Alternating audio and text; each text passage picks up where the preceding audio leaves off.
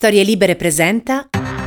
Buongiorno e ben trovati a un nuovo appuntamento di Quarto Potere, la rassegna stampa di Storie Libere, venerdì 8 aprile 2022, come sempre in voce Massimiliano Coccia come sempre andremo a vedere cosa ci riservano i quotidiani che troverete questa mattina in edicola. Ovviamente ancora Uh, l'Ucraina, la guerra in Ucraina è la notizia su tutte le prime pagine e in particolar modo non solo gli sviluppi di quello che sta accadendo all'interno dello scacchiere ucraino, ma anche quello che si muove all'interno delle cancellerie della geopolitica. Corriere della Sera apre con embargo e armi contro Putin e la Repubblica, cosa resta di Mariupol? La stampa, fronte del Donbass, il quotidiano diretto da Massimo Giannini, va a puntare nuovamente le luci su eh, quello che accade all'interno della cosiddetta provincia contesa, provincia separatista che è all'origine di una guerra anche che tecnicamente dura da ben otto anni. Libero, altro che condizionatori, come fare male a Putin senza spegnere l'Italia, affrancarsi dal gas russo e imporre sanzioni più dure e importanti, ma non fermerà la guerra. Sull'energia serve l'alternativa, trivellazioni, carbone, nucleare e tetto ai prezzi. Basta con i no.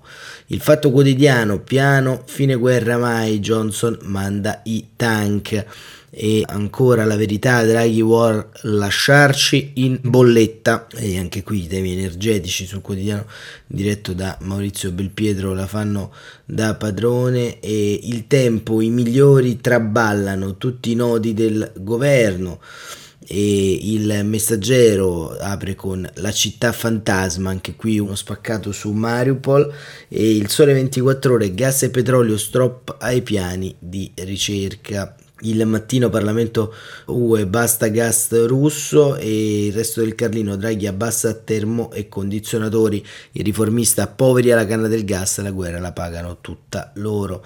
E eh, domani l'unica guerra che interessa ai parlamentari è quella sul fisco. E anche qui le polemiche interne a questa eh, vicenda di governo che diventa mese dopo mese sempre più difficile da recuperare per Mario Draghi, insomma tante eh, ad essere buoni intelligenze sovrapposte ma anche tanti interessi eh, congiunti soprattutto in casa Lega e 5 Stelle che fanno sì che l'azione di governo appaia come spuntata e sempre litigiosa. Il dubbio Amato sdogana la guerra, la carta ce lo consente e vedremo anche questa presa di posizione da parte del Presidente della Corte Costituzionale a venire.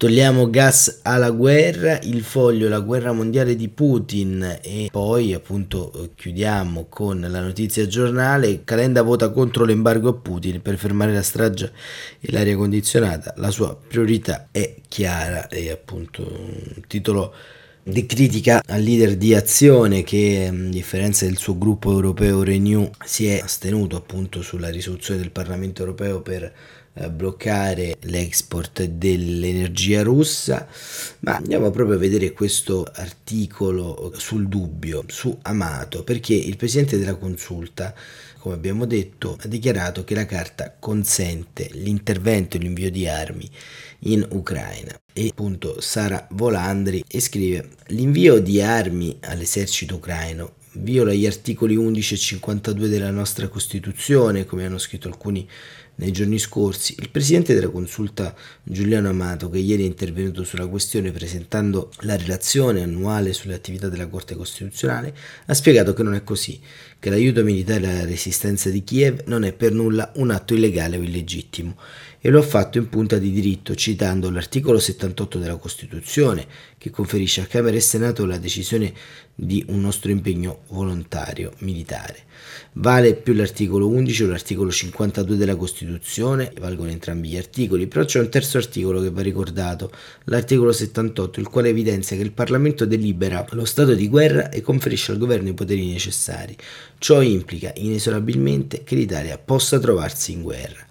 Amato precisa che quindi non esiste nessuna contraddizione nella linea scelta dal governo italiano di supporto attivo all'esercito ucraino e prova allo stesso tempo a mettere fine alle polemiche sulla presunta violazione della carta da parte dell'esecutivo guidato da Mario Draghi. Questo risponde al dibattito che c'è stato nelle scorse settimane, se il ripudio della guerra sia assoluto o se la guerra difensiva sia consentita o meno dalle nostre Costituzioni. Mettendo insieme i tre articoli si ottiene la risposta alla domanda rispondendo alla questione se l'Italia possa partecipare alla guerra di un paese aggredito. In tal senso, Amato non sembra nutrire molti dubbi e prova a fare chiarezza chiamando in causa gli altri trattati internazionali di cui il nostro paese è primo firmatario. Ci tengo a sottolineare che se l'Italia non fosse consentito per Costituzione di partecipare alla difesa dei paesi terzi, sarebbe illegittimo sia l'articolo 5 del Trattato della Nato, sia, e non lo ricorda mai nessuno e mi dispiace, anche l'articolo 42 del Trattato sull'Unione Europea, che dice che qualora uno Stato membro subisca pressioni sul suo territorio, gli altri Stati membri sono tenuti a prestare aiuto e attuare assistenza con tutti i mezzi in loro possesso in conformità dell'articolo 51 della Carta ONU, che considera come diritto naturale l'autotutela a difendersi da un attacco armato. Il presidente della consulta è poi intervenuto su un'eventuale incriminazione di Vladimir Putin e della sua cerchia per crimini di guerra contro l'umanità in merito ai mastrati della città di Bucha, alle esecuzioni di civili alle fosse comuni, orrori documentati da centinaia di testimonianze. Anche in questo caso la partecipazione attiva dell'Italia a un'azione penale nei confronti del presidente russo rientrerebbe nelle prerogative costituzionali. Non è certo la nostra Costituzione, dice Amato, a cercare e a creare ostacoli. Gli ostacoli sono altri, ad esempio la Russia non ha ratificato il trattato mentre i primi a non volerne sapere sono stati proprio gli Stati Uniti, negli anni in cui avevano i Marine in missione in vari paesi nel mondo e temevano le accuse. Neanche l'Ucraina lo ha fatto, ma ha accettato lo statuto e quindi rientra in questa giurisdizione. Amato è poi entrato nei dettagli giuridici su un possibile atto istruttorio della Corte Penale dell'AIA, ricordando quanto sia difficile vincolare gli Stati sovrani a norme sovranazionali e al contempo omaggiando l'impegno del segretario e fondatore del Partito Radicale Marco Pannella, probabilmente il più grande fautore in Italia dell'istituzione di un tribunale che giudicasse le atrocità della guerra. La situazione è tale che un'istruttoria può essere avviata soprattutto perché le prove si trovano in Ucraina, che ha accettato lo status della Corte, e poi si vedrà quello che succede. Mi sono occupato a lungo del Tribunale internazionale per i crimini di guerra, creato nel 98, puntualizza ancora il presidente della consulta. Lo debbo al mio rapporto con Marco Pannella, che mi spinse ad occuparmene in un tempo in cui l'unico che se ne interessava era lui. Ma il mondo, nonostante le Nazioni Unite, è ancora nelle mani delle sovranità nazionali. Quindi la giurisdizione del Tribunale internazionale sarà effettiva solo nei confronti degli Stati che lo accetteranno. L'aspirazione a trasformare in legge il fatto che chiunque abbia commesso un crimine venga processato non è universale. E così Sara Volandri sul dubbio e questo insomma è un tema abbastanza interessante perché ovviamente eh, quello delle tutele dei diritti ma soprattutto dei profili costituzionali seguiti all'interno di questa situazione di guerra è senza dubbio centrale per comprendere come si riesce insomma ad avere eh, una sorta di eh, idea ancora di come procedere, di come continuare ad aiutare gli ucraini, insomma, ed è anche un pezzo del dibattito politico eh, italiano. Dibattito politico italiano che viene affrontato dall'editoriale di Massimo Franco sul Corriere della Sera dal titolo Il fronte interno. Come abbiamo detto vi sono molti problemi per Mario Draghi, e, ma vediamo quali sono. E Massimo Franco scrive che nella strategia del distinguo nei confronti di Mario Draghi si riflettono un calcolo e un'impotenza. Il calcolo è quello di marcare su ogni provvedimento un'identità partitica a scapito degli alleati e del Premier, pronti poi a sostenere che Palazzo Chigi si sarebbe piegato alle pressioni dell'interlocutore di turno. L'impotenza deriva dalla consapevolezza che difficilmente con una guerra russa contro l'Ucraina in corso queste pretese di distanza a tavolino tanto prevedibili da apparire stucchevoli potranno spingersi fino a provocare una crisi di governo. In quel caso il passaggio alla demagogia dell'irresponsabilità sarebbe vistoso ma è evidente che l'offensiva dipende da preoccupazioni elettorali destinate a diventare sempre più corpose. Nella coalizione alcune formazioni sono evidente sofferenza, soprattutto quelle populiste, portate a gareggiare per mostrare lo scalpo di un bilancio gonfio di spesa pubblica. Lo scostamento invocato dal capo grillino Giuseppe Conte, il no all'aumento delle tasse di Lega e Forza Italia, sono frammenti di questa architettura demagogica chiamata a sovrapporsi a quella di Draghi. Il tentativo è di indebolire svuotare l'intelaiatura della manovra di Palazzo Chigi. Per alcune forze politiche debito buono e debito cattivo si dovrebbero confondere a favore del secondo. Sarebbe la prospettiva delle urne in questa ottica a dettare la priorità, anche se nel concreto significa una babele di microinteressi contrastanti.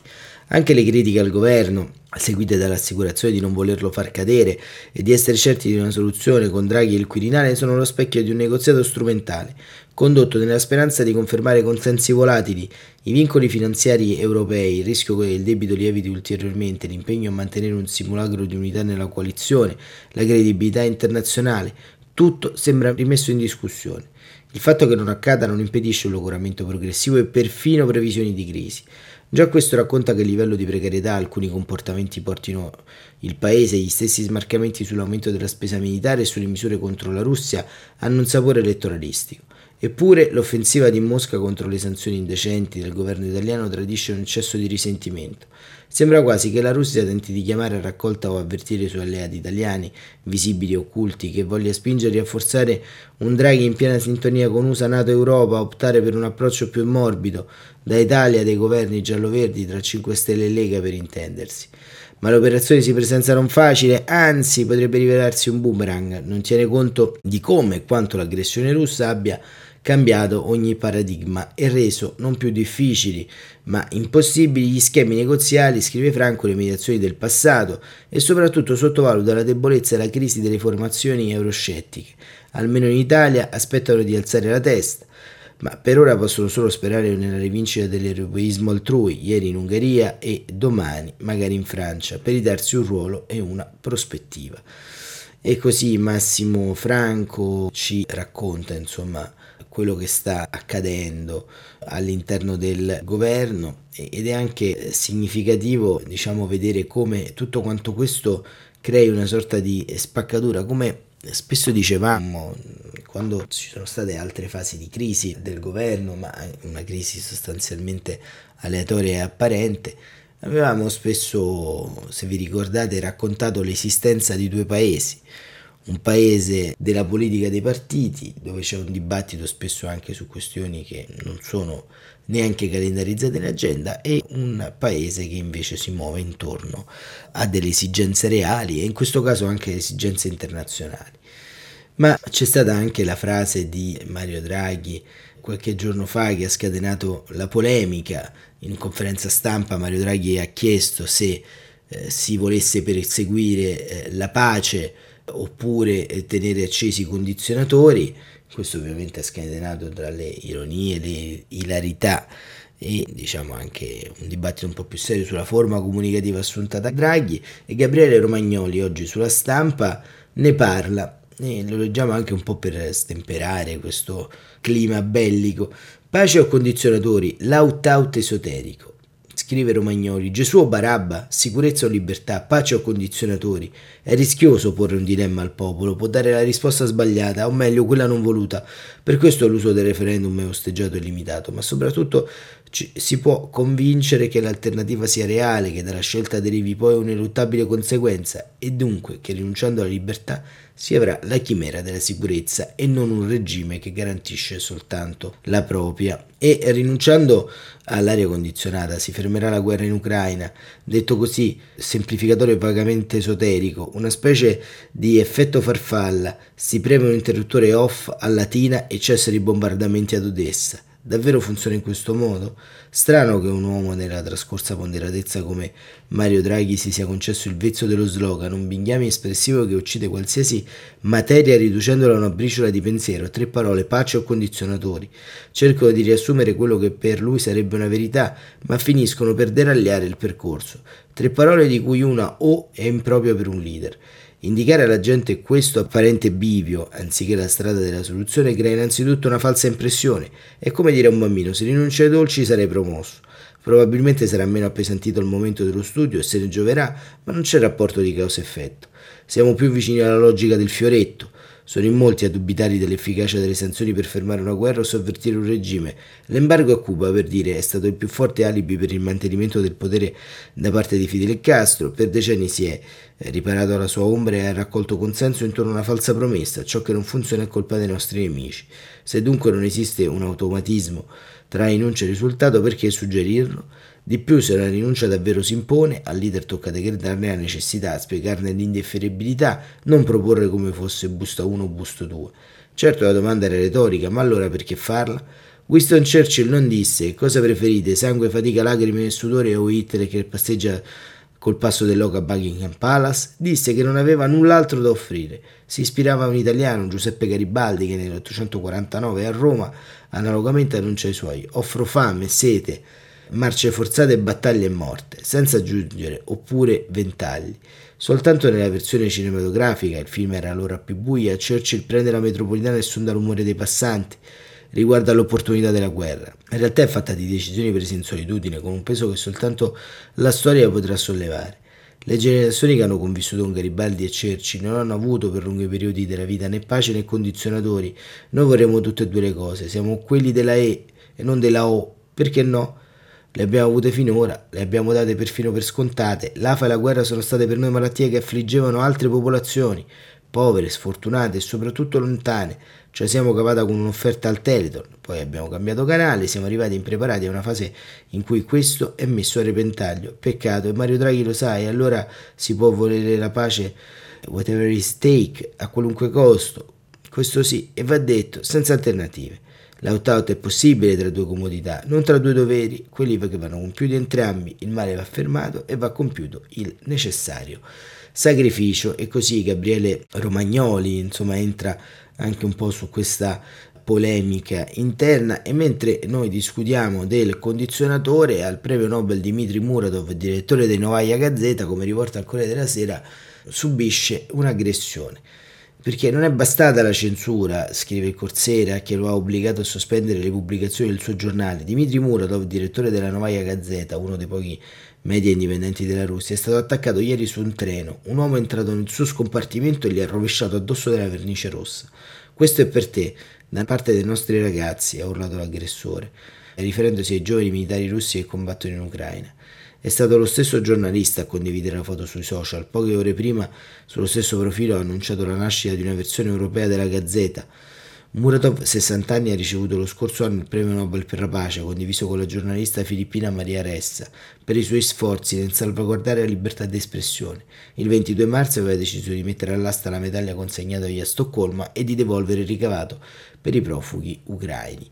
Ecco, abbiamo Muratov che subisce eh, codeste angherie che sono anche un tema diciamo abbastanza grave non solo per la forma ma anche per la plasticità del movimento se vedrete la foto sui giornali eh, vedrete appunto quest'uomo imbrattato di rosso una minaccia sostanzialmente non solo una provocazione e questo diciamo è molto molto grave dovrebbe farci riflettere anche sul coraggio di Dmitry Muratov che nonostante tutto rimane in Russia a cercare di far diventare un giornale epicentro di una riscossa civile che al momento manca in Russia.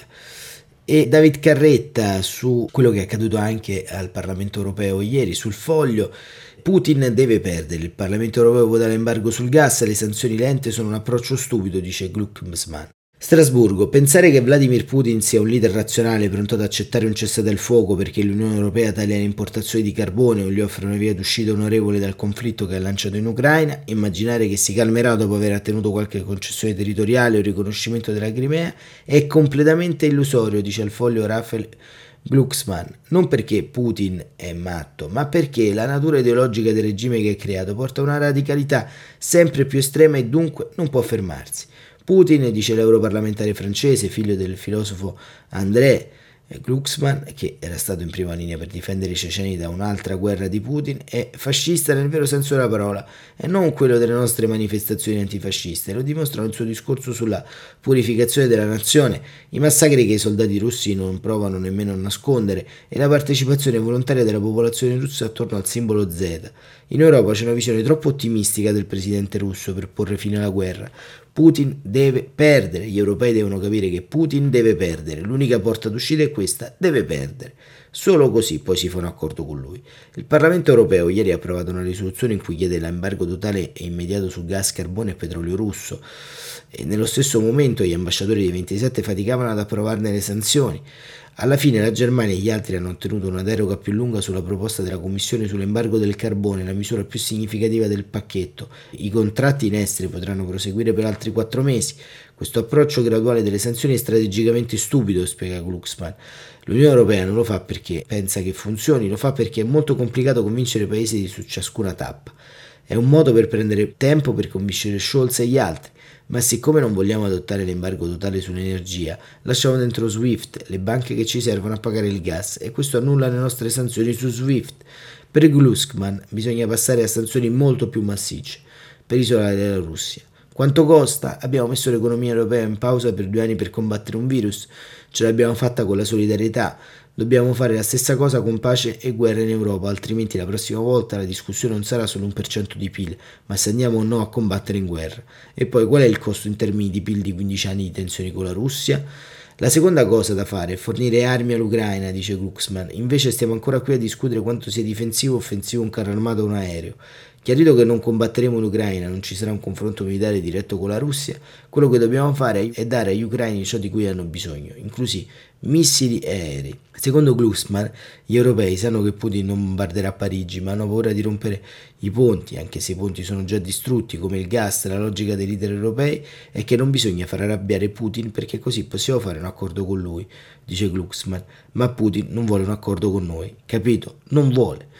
Ecco, nelle parole dell'eurodeputato francese c'è ovviamente eh, un po' una sintesi anche del pensiero di chi parla, diciamo è ancora un tema molto chiaro, tanto più che ieri il Cremlino ha attaccato l'Italia, l'ha definita indecente e Mario Draghi ha risposto che indecenti sono i massacri, insomma via via si va creando quella composizione plastica che porta diciamo a uno scenario in cui più che l'entrata in guerra, ma diciamo l'impegno diretto, più diretto dell'Europa appare irreversibile, anche perché si va verso il secondo mese di conflitto e si sa poi che i conflitti una volta che superano i 60 giorni, secondo appunto una vecchia legge di Winston Churchill, diventano irreversibili. Chiudiamo con eh, un articolo di Claudia Guasco sul Messaggero che racconta come i eh, soldati russi sono stati intercettati Uccidete i civili. I soldati intercettati svelano i crimini. Un militare russo parla alla fidanzata. I nostri 500 commilitoni sono nei sacchi neri.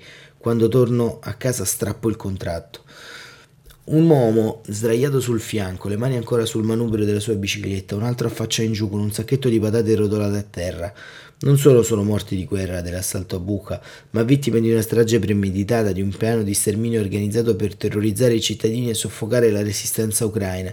Il servizio di intelligence tedesco ha intercettato messaggi radio tra i vertici dell'esercito russo e le truppe. Abbiamo sparato a una persona in bici, informa un commilitone. In un'altra conversazione vengono impartiti ordini molto espliciti. Uccidili tutti, maledizioni, civili tutti, uccideteli tutti. È l'indicazione di un comandante di Mosca alle sue unità che da settimane assediavano Mariupol. La popolazione deve essere piegata alla violenza e alla paura. Prima li interrogate, poi li uccidete. Secondo i messaggi raccolti dai servizi segreti, i capi russi impartiscono istruzioni inequivocabili per massacrare i civili indifesi e questo sgretolerebbe la campagna negazionista del Cremlino sulle fosse comuni. A ulteriore conferma i dati del traffico delle intercettazioni coinciderebbero con i luoghi del ritrovamento dei cadaveri. Stando al racconto di alcuni testimoni, l'occupazione di Buca è iniziata mandando avanti soldati molto giovani, ai quali si sono poi aggiunti rinforzi, come dimostra la conversazione tra un miliziano russo e la compagna. Dove sei ora? chiede lei. Sono all'inferno in Ucraina, risponde lui. Mi si è infilato nel casco un frammento di proiettili e ho capito che la guerra è iniziata.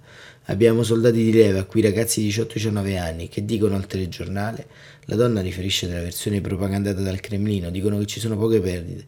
Il soldato ride amaro. Solo nei primi due giorni 500 nostri soldati sono stati portati via a pezzi in sacchi neri. Per la compagna è una novità. Al telegiornale non spiegano che i nostri vengono fatti prigionieri, ma lui rivela stiamo subendo enormi perdite e alla preoccupazione della donna stai colpendo civili, la risposta del soldato è carica d'odio. Sì, abbiamo cacciato fuori i civili, adesso stiamo nelle loro case. E lei cosa mangiate? Il miliziano le racconta che vanno a caccia, dipende da quello che prendiamo.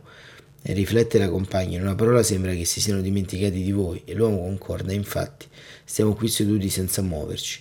Giuro che appena torno straccio immediatamente il contratto, sempre che riesca a tornare.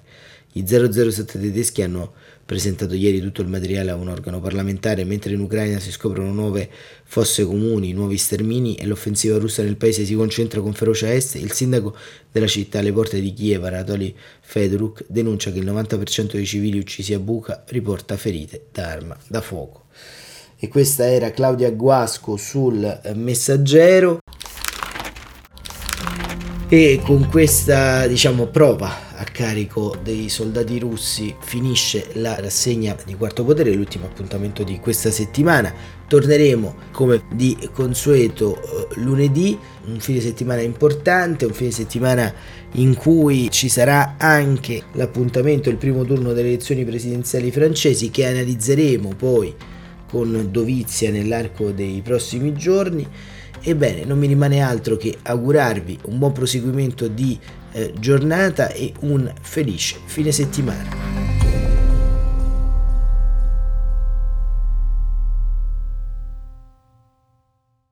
Una produzione storielibere.fm di Gianandrea Cerone e Rossana De Michele.